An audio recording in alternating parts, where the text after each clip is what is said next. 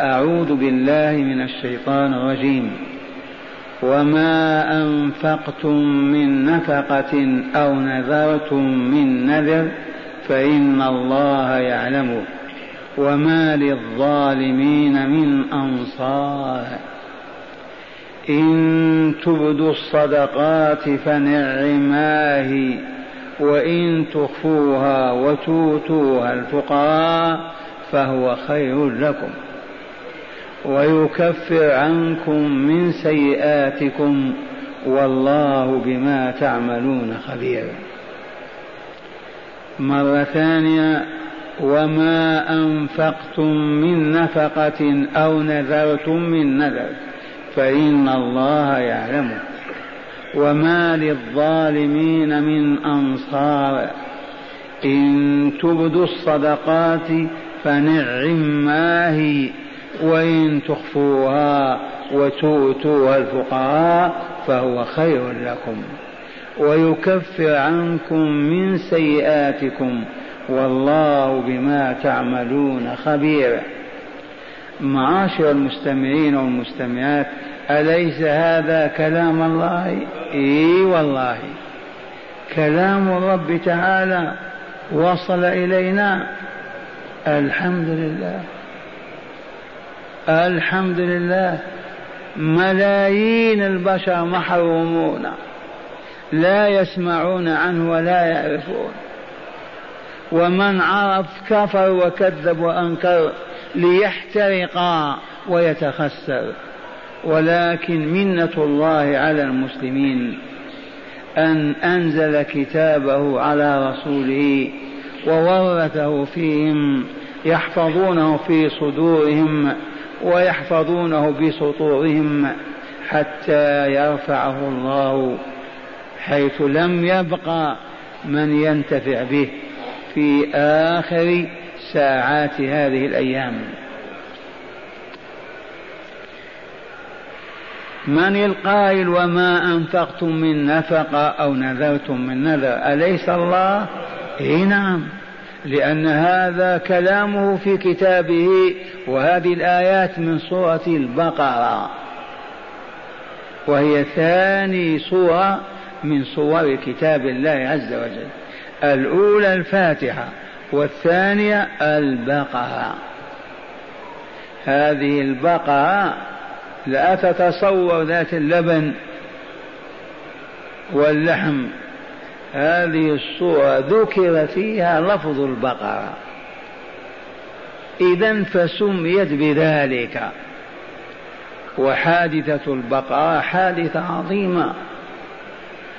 تليت على الرسول صلى الله عليه وسلم وقرأ في كتابه ولم يشهد أيامها ولم يعرف عن أهلها ولا عن تاريخها إلا أن اليهود وهم أهلها كانوا يساكنون هنا ويجادلون. والله ما استطاعوا أن يردوا حادثة ذكرت في القرآن وهي من أحداث آبائهم وأجدادهم. فلهذا قل آمنت بالله. وحادثة هذه البقاء أن ورجلا يحب الدينار والدرهم مثلنا. إذا وكان له ابن أخ ويريد أن يرثه. وطالت المدة متى يموت هذا؟ فاستعجل قتله ذبحه وأخذ يصرخ. ابن أخي قتل. وتمضي القرون وعشراتها ويحدث هذا في قرية كنا نقيم بها. والله العظيم. رجل من أهل القرية له ابن أخيه يرث معه بستانه نصفين. هذا وارث أباه. فوالله لقد ذبحه تحت نخلة في حوض. وخرج يندب ويصرخ ويبكي. ابن أخي ذبحوه. وقامت البلاد وقعدت. وجاء الباحثون أو المحققون وما هي إلا جولة واعترف بأنه هو الذي ذبحه. لأن طباع البشر هي هي. إذا لم يمتلئ قلبك بنور الله أنت في الظلام والماشي في الظلام. كيف ترون مشيته؟ يتخبط يقوم ويقعد. إذا فلما رفعت القضية إلى نبي الله موسى عليه السلام بما يحكم أوحي إليه أن إذبحوا بقرة. من خيرة ما تملكون. وأخذوا يتشددون. ما وصفها سنها كذا كذا. حتى قال النبي صلى الله عليه وسلم لو رضوا بأول بقرة ذكرت وذبحوا لأجزأتهم لكن انتهوا إلى أن اشتروا بقرة من يتيم بملء جلدها ذهبا وذبحوها وأخذوا قطعة لحم. وضربوا بها فاعترف. لهذا سميت بصورة البقرة ولا بأس أن نسمعكم تلك التلاوات وهي قصة عجب. ولم يستطع اليهود أن يردوا فيها حرفا واحدا. وإذ قال موسى لقومه إن الله يأمركم أن تذبحوا بقرة. قالوا أتتخذنا هزؤا؟ قال أعوذ بالله أن أكون من الجاهلين. قالوا ادع لنا ربك يبين لنا ما هي. إن البقرة شاب قال إنه يقول إنها بقرة لا فارض ولا بكر. عوان بين ذلك. فافعلوا ما تؤمرون. قال ادع لنا ما لون. ما لونها. قال إنها بقرة صفراء. فاقع لونها. تسر الناظرين. قالوا ادع لنا لنا ما هي؟ إن البقرة تشاب علينا وإنا إن شاء الله لمهتدون. قالت العلماء لولا هذا الاستثناء والله ما اهتدوا لكن ألهمهم الله. وإنا إن شاء الله لمهتدون. قال إنه يقول إنها بقرة لا ذلول تثير الأرض ولا تسقي الحرث مسلمة لا شية فيها. قالوا الآن جئت بالحق. فذبحوها وما كادوا يفعلون.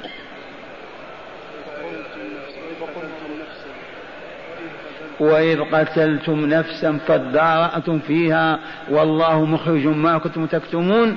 فقلنا اضربوه ببعضها كذلك يحيي الله موتى ضربوا المقتول بقطع منه فقال قتلني فلان ومات. ومن عجيب أسلوب القرآن.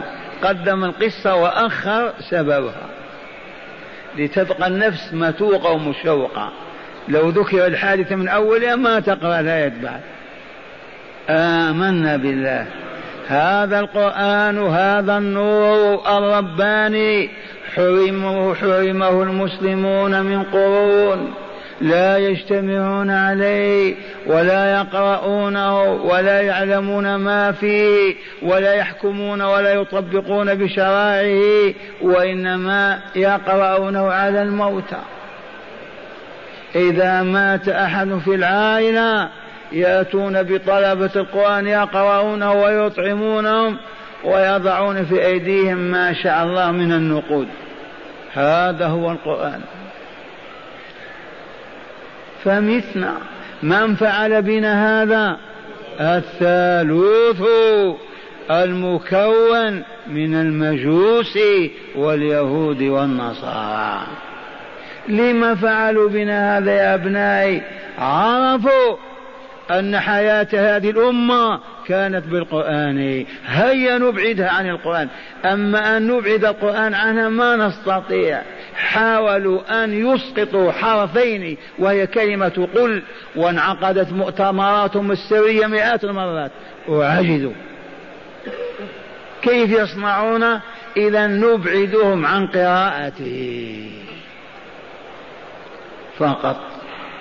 فحولوه إلى المقابر وإلى المآتم وإلى بيوت الموتى. أما التفسير لو تقول قال اسكت. أنت تعرف مراد الله؟ قل قال سيدي فلان قال الشيخ. ووضعوا قاعدة أيضا حفظناها. يقولون تفسير القرآن العظيم صواب خطأ إن فسرت وأصبت فأنت آثم. وخطأه كفر. ومن فسر فأخطأ فقد كفر. فألجموا أهل القرآن وأسكتوهم. فظلت الأمة وهوت وسقطت فمزقوها وشتتوها وعذبوها واضطهدوها وما زالت الآن ترزح تحت كلكل عقودهم ومعتقداتهم. وإلى الآن أروني اثنين ثلاثة يجتمعون تحت سارية تحت شجرة في ظل جدار ويقول أحدهما الآخر من فضلك أسمعني شيئا من كلام ربي؟ هاتوا. جيبوا. فيه؟ إذا ما زال الموات هو هو. ولهذا ما زلنا أذلة فقراء منحطين. اليهود يضحكون علينا المجوس الكل المسلمون أذل الناس. من أذلهم؟ الله.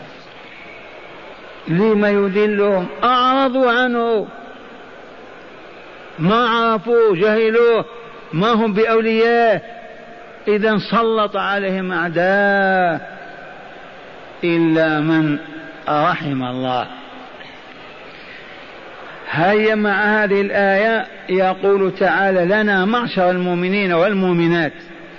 وما أنفقتم من نفقة صغيرة أو كبيرة ذهب أو تمر أو ثوب أو أو لأن التنكير هنا للتعميم وما أنفقتم من نفقة مطلق نفقة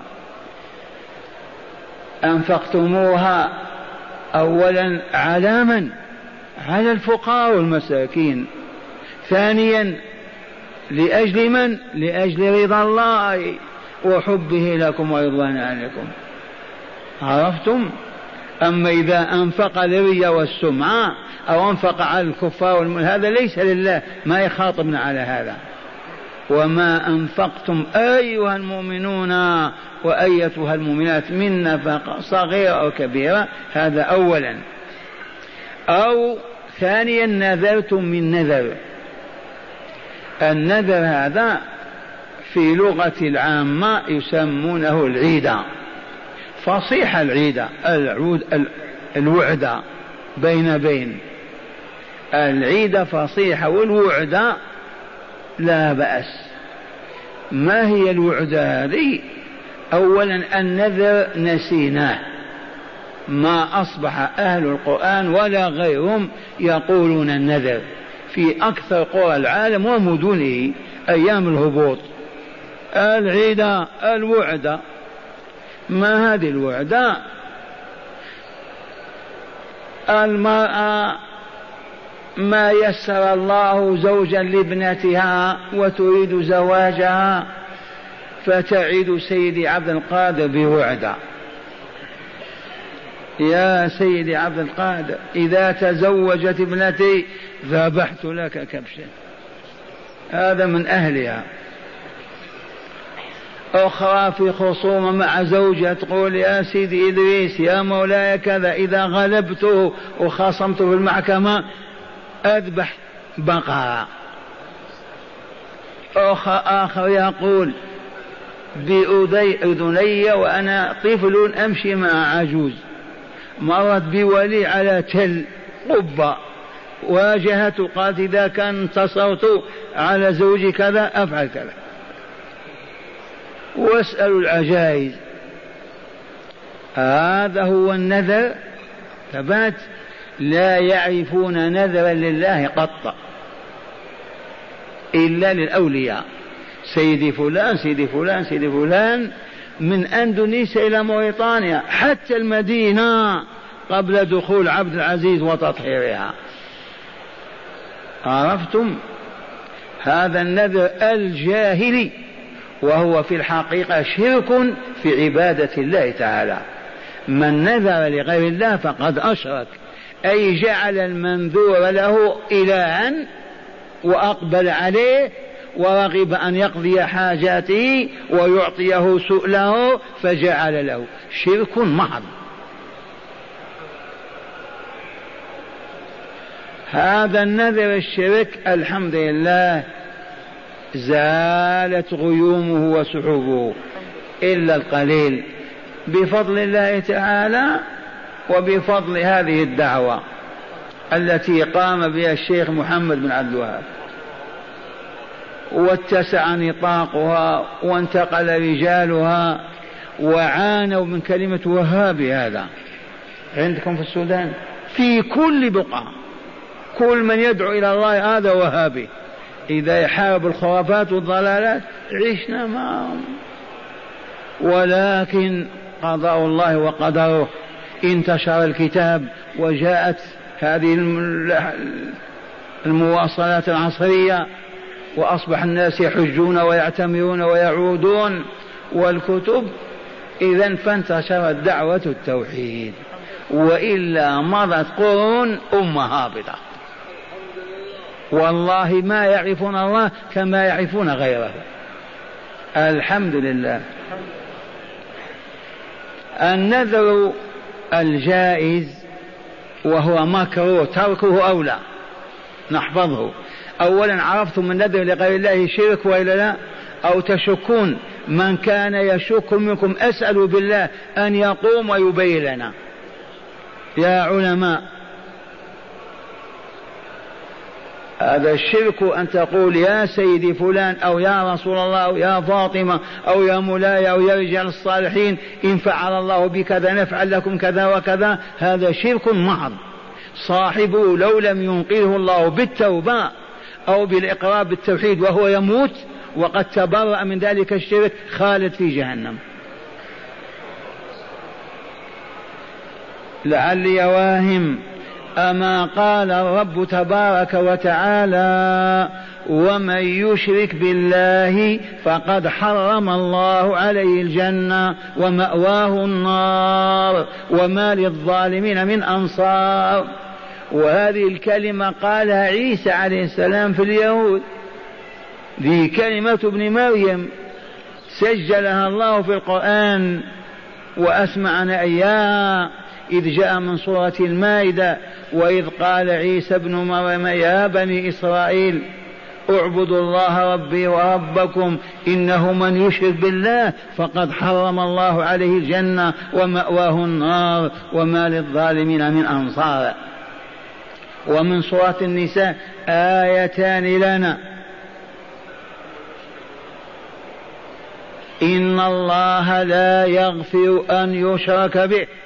ومن يشرك بالله فقد افترى أيضا إثما عظيما. أعيد الآية. إن الله لا يغفر أن يشرك به ويغفر ما دون ذلك لمن يشاء ومن يشرك بالله فقد افترى إثما عظيما. وفي آية فقد ضل ضلالا بعيدا. فمن هنا ما أصبح بين العارفين والعارفات من يقول يا رسول الله. تباتم يذكر يا أبنائي شيخ كبار مثلي والمسبحة في يدي. لا إله إلا الله لا إله إلا الله لا إله إلا الله لا إله إلا الله. في غمرة من الأنوار لما ينعس تسقط السبحة يا سيدي فلان. يمسح كل ذلك.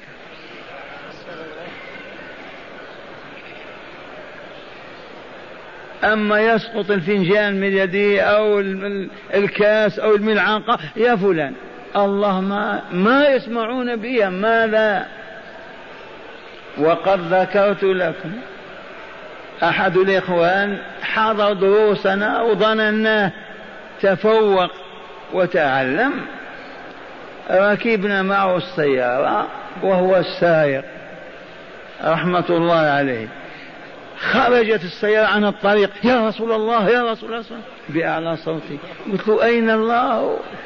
لو مات على هذه الحال مات مشركا. عامي لأن العوام إذا لم يتربوا تربية في حجور الصالحين زمنا طويلا ما يكفي بهم السماع. يرجعون.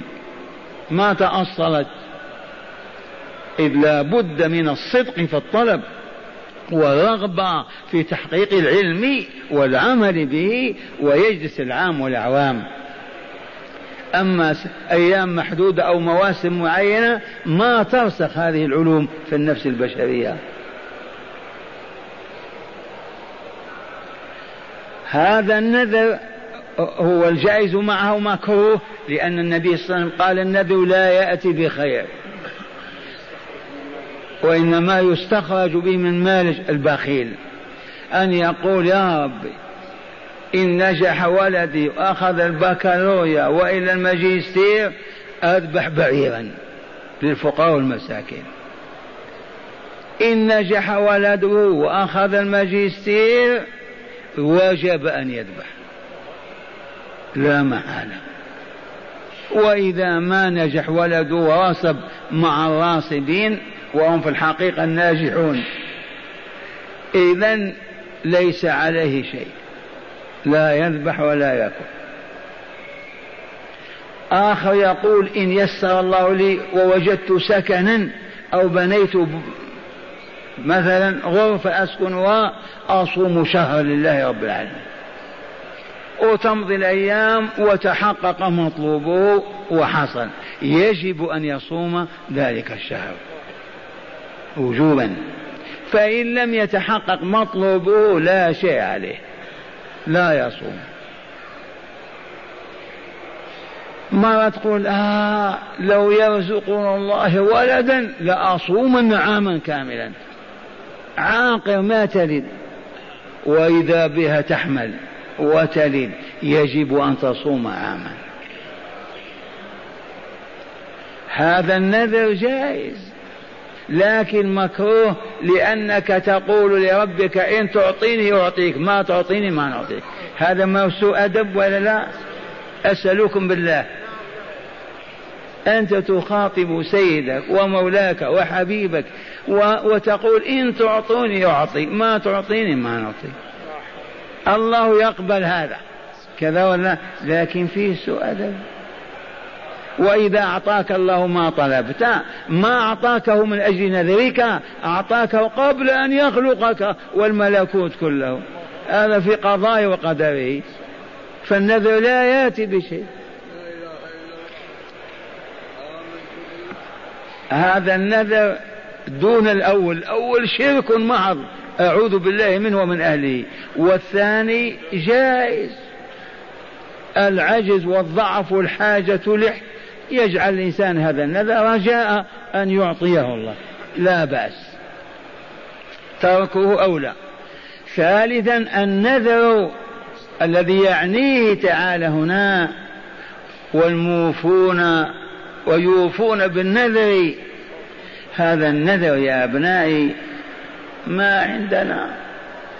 هذا أن يتكلم مع الله سرا ويقول يا رب لك علي أن أحج هذا العام على رجلي.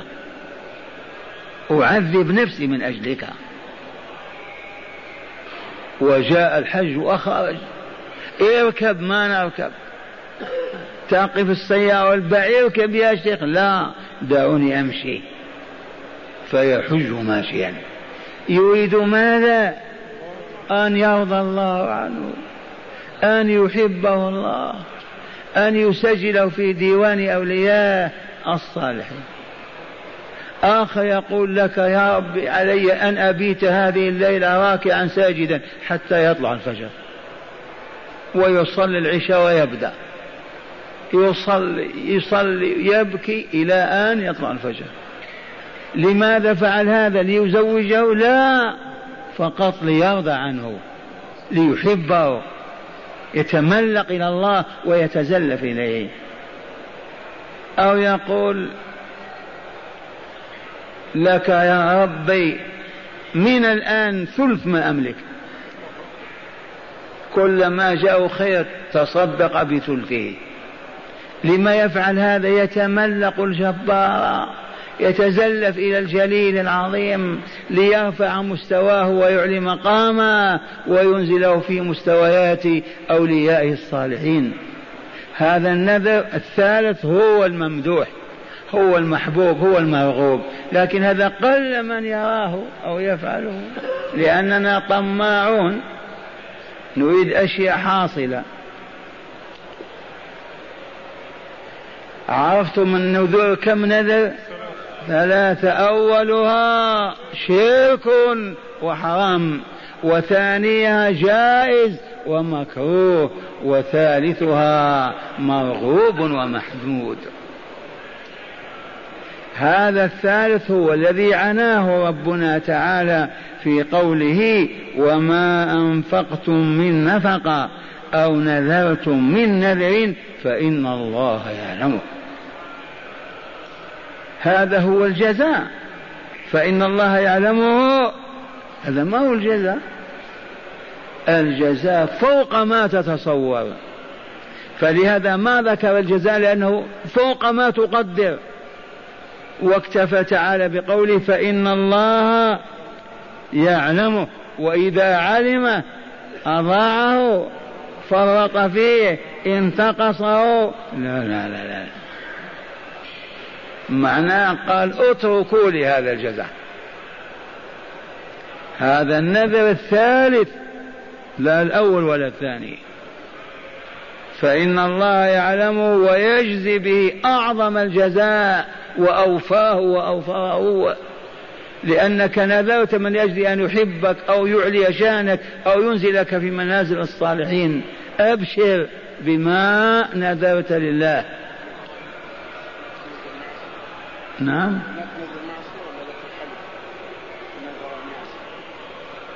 قال من نذر أن يعصي الله فلا يعصيه. هذا مجنون هذا. يقول لله علي أن أضرب الشيخ الفلان على وجهي. هذا يجوز هذا؟ هذا كلام باطل. المهم ومن نذر نذر آخر لسيدي عبد القادر أو سيدي علي هذا لا يجوز الوفاء به أبدا ويحرم الوفاء به. إذا وقوله وما للظالمين من أنصار لما هذه الجملة هنا؟ في هذا السياق وما للظالمين من أنصار لا يوجد من نصير ولا ناصر للظالمين أبدا. الظالمون هنا المشركون الذين ينذرون لغير الله الذين يتقربون إلى غير الله يتزلفون ويتملقون لسوى الله هؤلاء ما لهم النصير. إذا نذر أحدنا لسيد عبد القادر يتحقق له شيء؟ إذا نذر أن يجدد قبة مولاي إدريس. ثبات ويصبغها بالخضرة لا بالحمرة.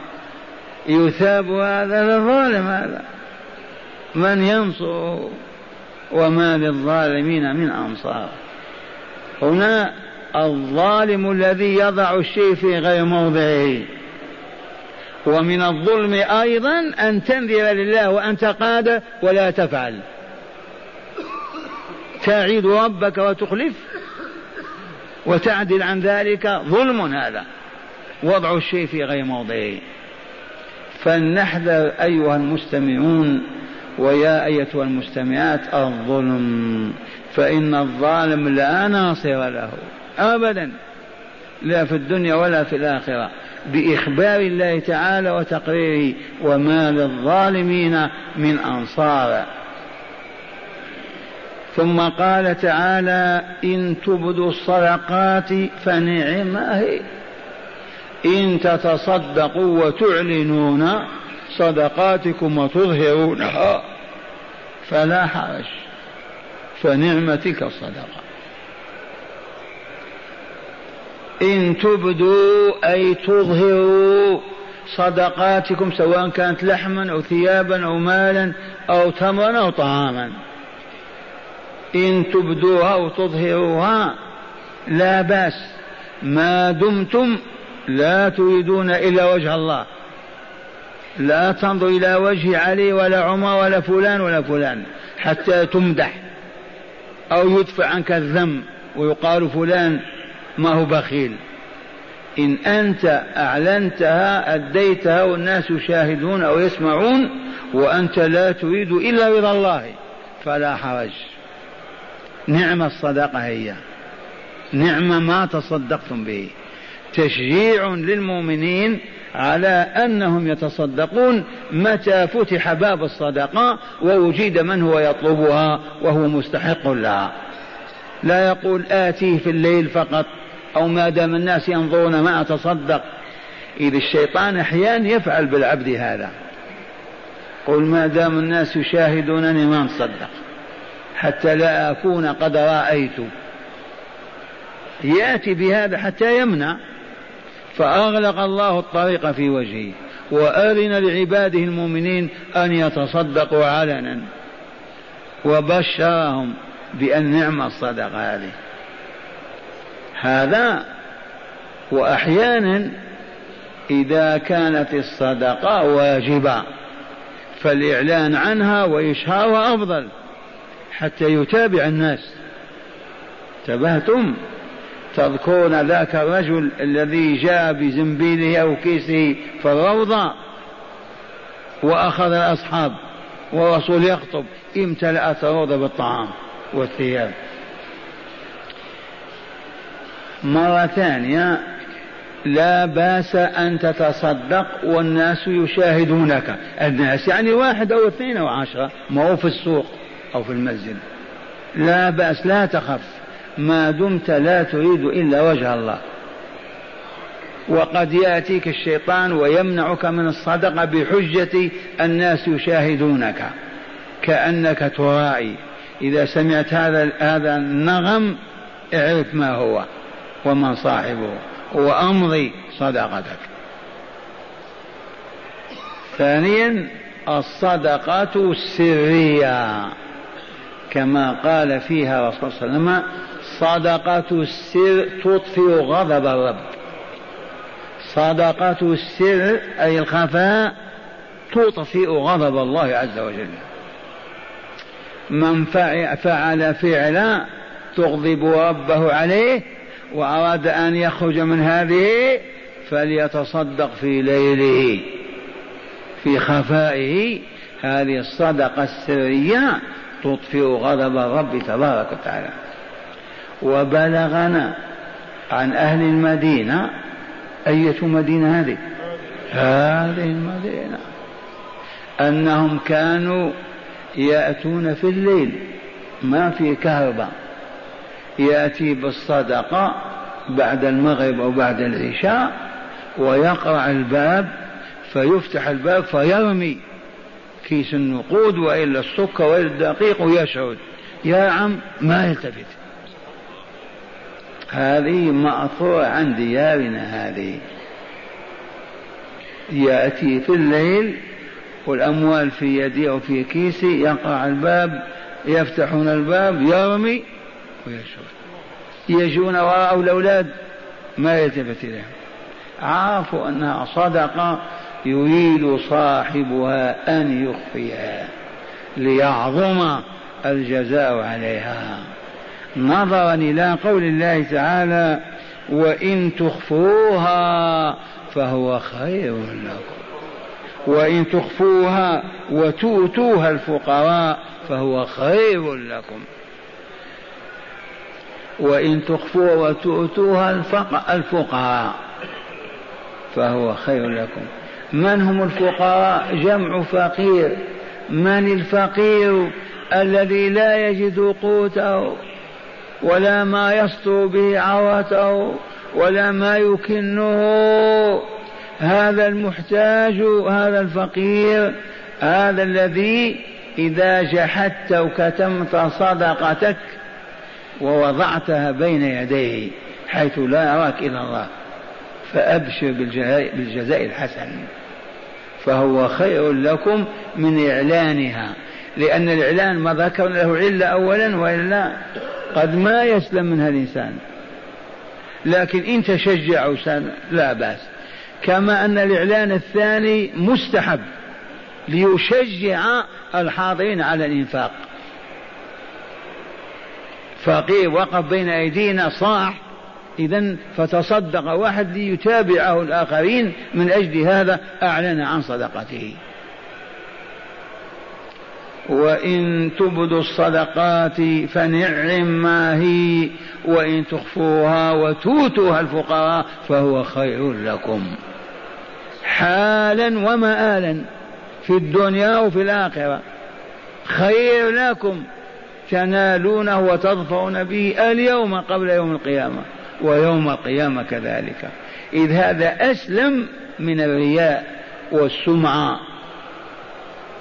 حتى الفقير لما ما تواجهه تعطيه يفرح بذلك. أما إذا خذ يا عدنان تؤلمه بها. وقد تقدم لنا وعرفنا أن هذا لا يجوز أبدا. المن على المتصدق عليه حرام. هذا ولي الله ابتلاه الله بالفقر لينظر أيشكر لينظر أيصبر أم يزجر فهو أيام محنته وأنت تصدق عليه وتقول خذ أنت كذا وكذا فعنا معكم كذا وكذا فتذله وتكسر شرفه هذا لا يجوز. والمن كالأذى أيضا يعطيه ويدفعه بيده. أو يرمي له الفلوس هكذا أو كيس التمر وهو متكبر عليه متوفى. هذا حطم هذا المؤمن وإلا لا أذله وأهانه وهو ولي الله.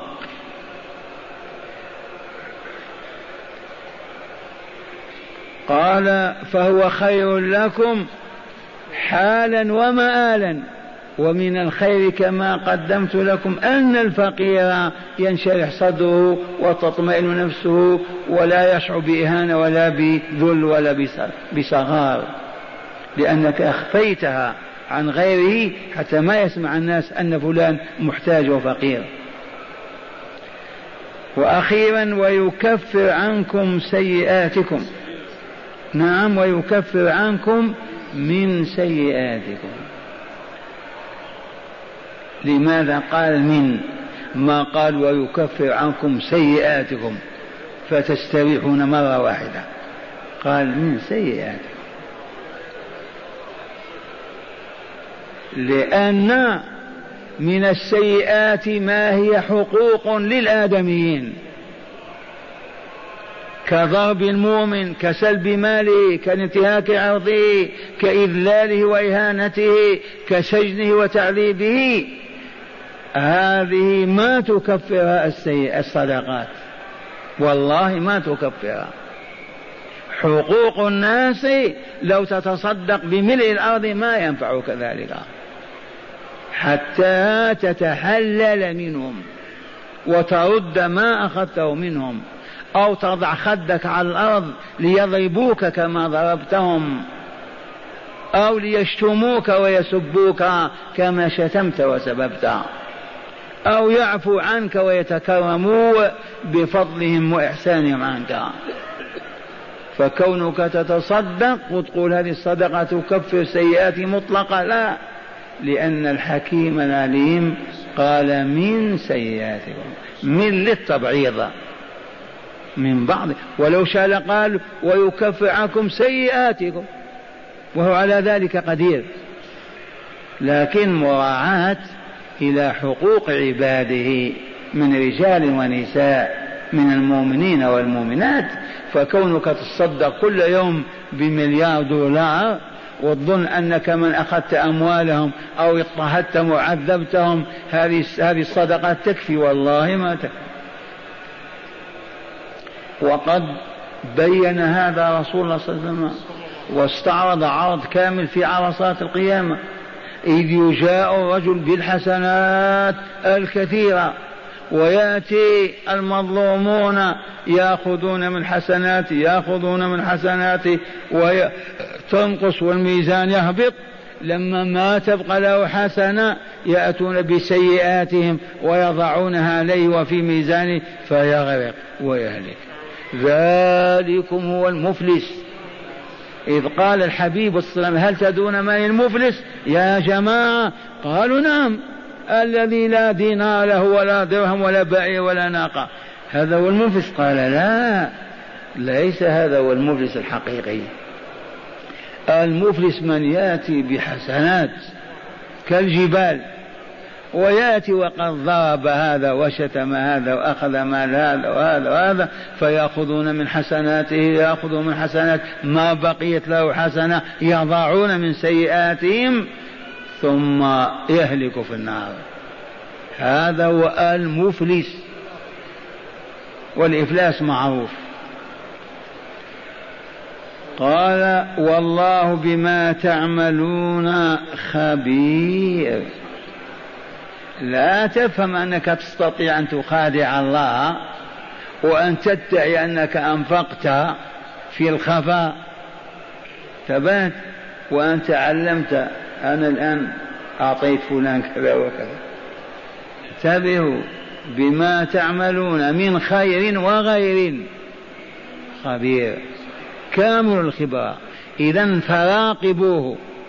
لا تفهم أنك وحدك. لا يراك الله. والله لا يخفى عليه من أمرنا شيء. فلهذا إذا قوي هذا الشعور عندك أو إذا ارتفع هذا المستوى الإيماني عندك تستحي أن تقول كلمة لا ترضي الله عز وجل. تستحي من الله أن تكشف سوءتك أو عورتك وحدك أيضا. تخاف من الله أن ترتكب أدنى ذنب من الذنوب. لأنك مع الله والله معك. ذي المراقبة. وفضلها الله حتى على الصلاة وتلاوة القرآن وذكر الله. في آية التربية الإلهية إذ قال تعالى وهو يخاطب رسوله صلى الله عليه وسلم وأمته تابعة له. أتل ما أوحي إليك من الكتاب. تلاوة القرآن في صدق. ليل نهارا من شأنها أن تحفظ الإنسان من السقوط في مهاوي الشر والفساد. تعصمه من زلات القدم. لأنه مع الله يتلو كتابه ويعرف ما بين الله وما حل وما حرم وما أوجب وما منع. كيف يعصيه؟ ثانيا وأقيم الصلاة. أقيم الصلاة. ما قال صلي أقيم الصلاة. لأن إقامة الصلاة تحتاج إلى طهارة بدن طهارة ثوب طهارة مكان وقت معين مكان معين. وتقف بين يدي الله تتكلم معه. وقد نصب وجهه الكريم إليك وأنت بين يديه. ثم تبكي تبكي وتسجد وتركع و ويأتي الظهر والعصر والمغرب والعشاء حلقة من حلق الاتصال بالله عز وجل. أين الوقت الذي تعصي الله فيه؟ ما تستطيع وعلل لذلك بقوله إن الصلاة تنهى عن الفحشاء والمنكر بما توجده من طاقة النور في القلب البشرية لأن أكبر مولد للنور أكبر من الصيام. إن الصلاة تنهى عن الفحشاء والمنكر. ثالثا ولذكر الله أكبر أي مما سبق في التأثير على النفس. في الحفاظ على قلب العبد حتى لا يزل ولا يسقط. والدليل عندنا نقول من منكم يذكر الله ويمد يده إلى ما حرم الله؟ يذكر الله وينكب على جريمة يفعلها لا يتأتى أبدا. ما يقع على المعصية إلا في حال نسيانه لله. وعدم ذكر الله فلهذا من لازم الذكر ما يستطيع أن يقع في سيء أبدا بقلبه ولسانه بشروط الذكر. القلب مع اللسان. وأخيرا قال والله يعلم ما تصنعون. هذه المراقبة. والله بما تعملون خبير. إذا مراقبة الله العصمة الكاملة. الذي يراقب الله ما يزجر ما يسخط ما يصرخ ما يكذب ما يفجر ما يترك واجب أبدا لأنه مع الله. كيف أنت مع الله وتعصيه؟ ما تستطيع. أنت تمشي بين حراس خمسة ستة بوليس. تستطيع تسرق وأنت بينهم؟ ها؟ تقوم تسب وتشتم وتضرب أحد من المرة وأنت بينهم؟ ما تستطيع. محروس. ولا ذكر الله أكبر والله يعلم ما تصنعون. هي أصلا نعمة ما أدغمت الميم فيه. نعمة شيء عظيم هكذا. هي نعمة هي. أصل نعمة ما هذا؟ سكنت الميم وأدخلت فيه فكانت نعمة. أعرف فيها قراءة واحدة نعمة. نعمة ما؟ سكن الميم الأولى نعم ما. هذه. والآن معنى الآيتين الكريمتين من التفسير قال بعدما دعا تعالى عباده إلى الإنفاق في الآية السابقة أخبر تعالى أنه يعلم ما ينفقه عباده فإن كان المنفق جيدا صالحا يعلمه ويجزي به وإن كان خبيثا رديئا يعلمه ويجزي به يجزي به. وقال تعالى مخاطبا عباده المؤمنين وما أنفقتم من نفقة أو نذرتم من نذر فإن الله يعلمه فإن كان مبتغا به وجه الله ومن جيد المال فسوف يكفر به السيئات ويرفع به الدرجات. وما كان رديئا و ونذرا لغير الله تعالى فإن أهله ظالمون. وسيحرمون أجر نفقاتهم ونذورهم لغير الله تعالى ولا يجدون من من يثيبهم على شيء منها لأنهم ظالمون فيها حيث وضعوها في غير موضعها. وما للظالمين من أنصار. قال وأما الآية الثانية فقد أعلم تعالى عباده المؤمنين أن ما ينفقونه لوجهه ومن طيب أموالهم علنا وجهرا هو مال رابح. ونفقه مقبوله يثاب عليها صاحبها إلا أن ما يكون من ذلك من تلك النفقات سرا ويوضع في أيدي الفقراء يكون خيرا لصاحبه لبعده عن شائبة الرياء والإكرام ولإكرام الفقراء وعدم تعريف تعريضهم للمذلة. لمذلة التصدق عليهم وأنه تعالى يكفر عن المنفقين سيئاتهم بصدقاتهم وأخبر أنه عليم بأعمالهم فكان هذا تطمينا لهم على الحصول على أجور صدقاتهم وسائر أعمالهم الصالحة. هداية الآيتين اذكر أولا الترغيب في الصدقات ولو قلت لأنه قال من نفقة الترغيب في الصدقات ولو قلت والتحذير من الرياء فيها وإخراجها من رديء الأموال وخبيثها. ثانيا جواز إظهار الصدقة عند سلامتها من الرياء. ثالثا فضل صدقة السر وعظم أجرها وفي الحديث الصحيح رجل تصدق بصدقة فأخفاها حتى لا تعلم شماله ما تنفق يمينه. في سبعة رجال ونساء سبعة يظلهم الله في ظله يوم لا ظل إلا ظله. منهم مؤمن تصدق بصدقة فأخفاها حتى لا تعلم شماله شمال ما أنفقت يمينه.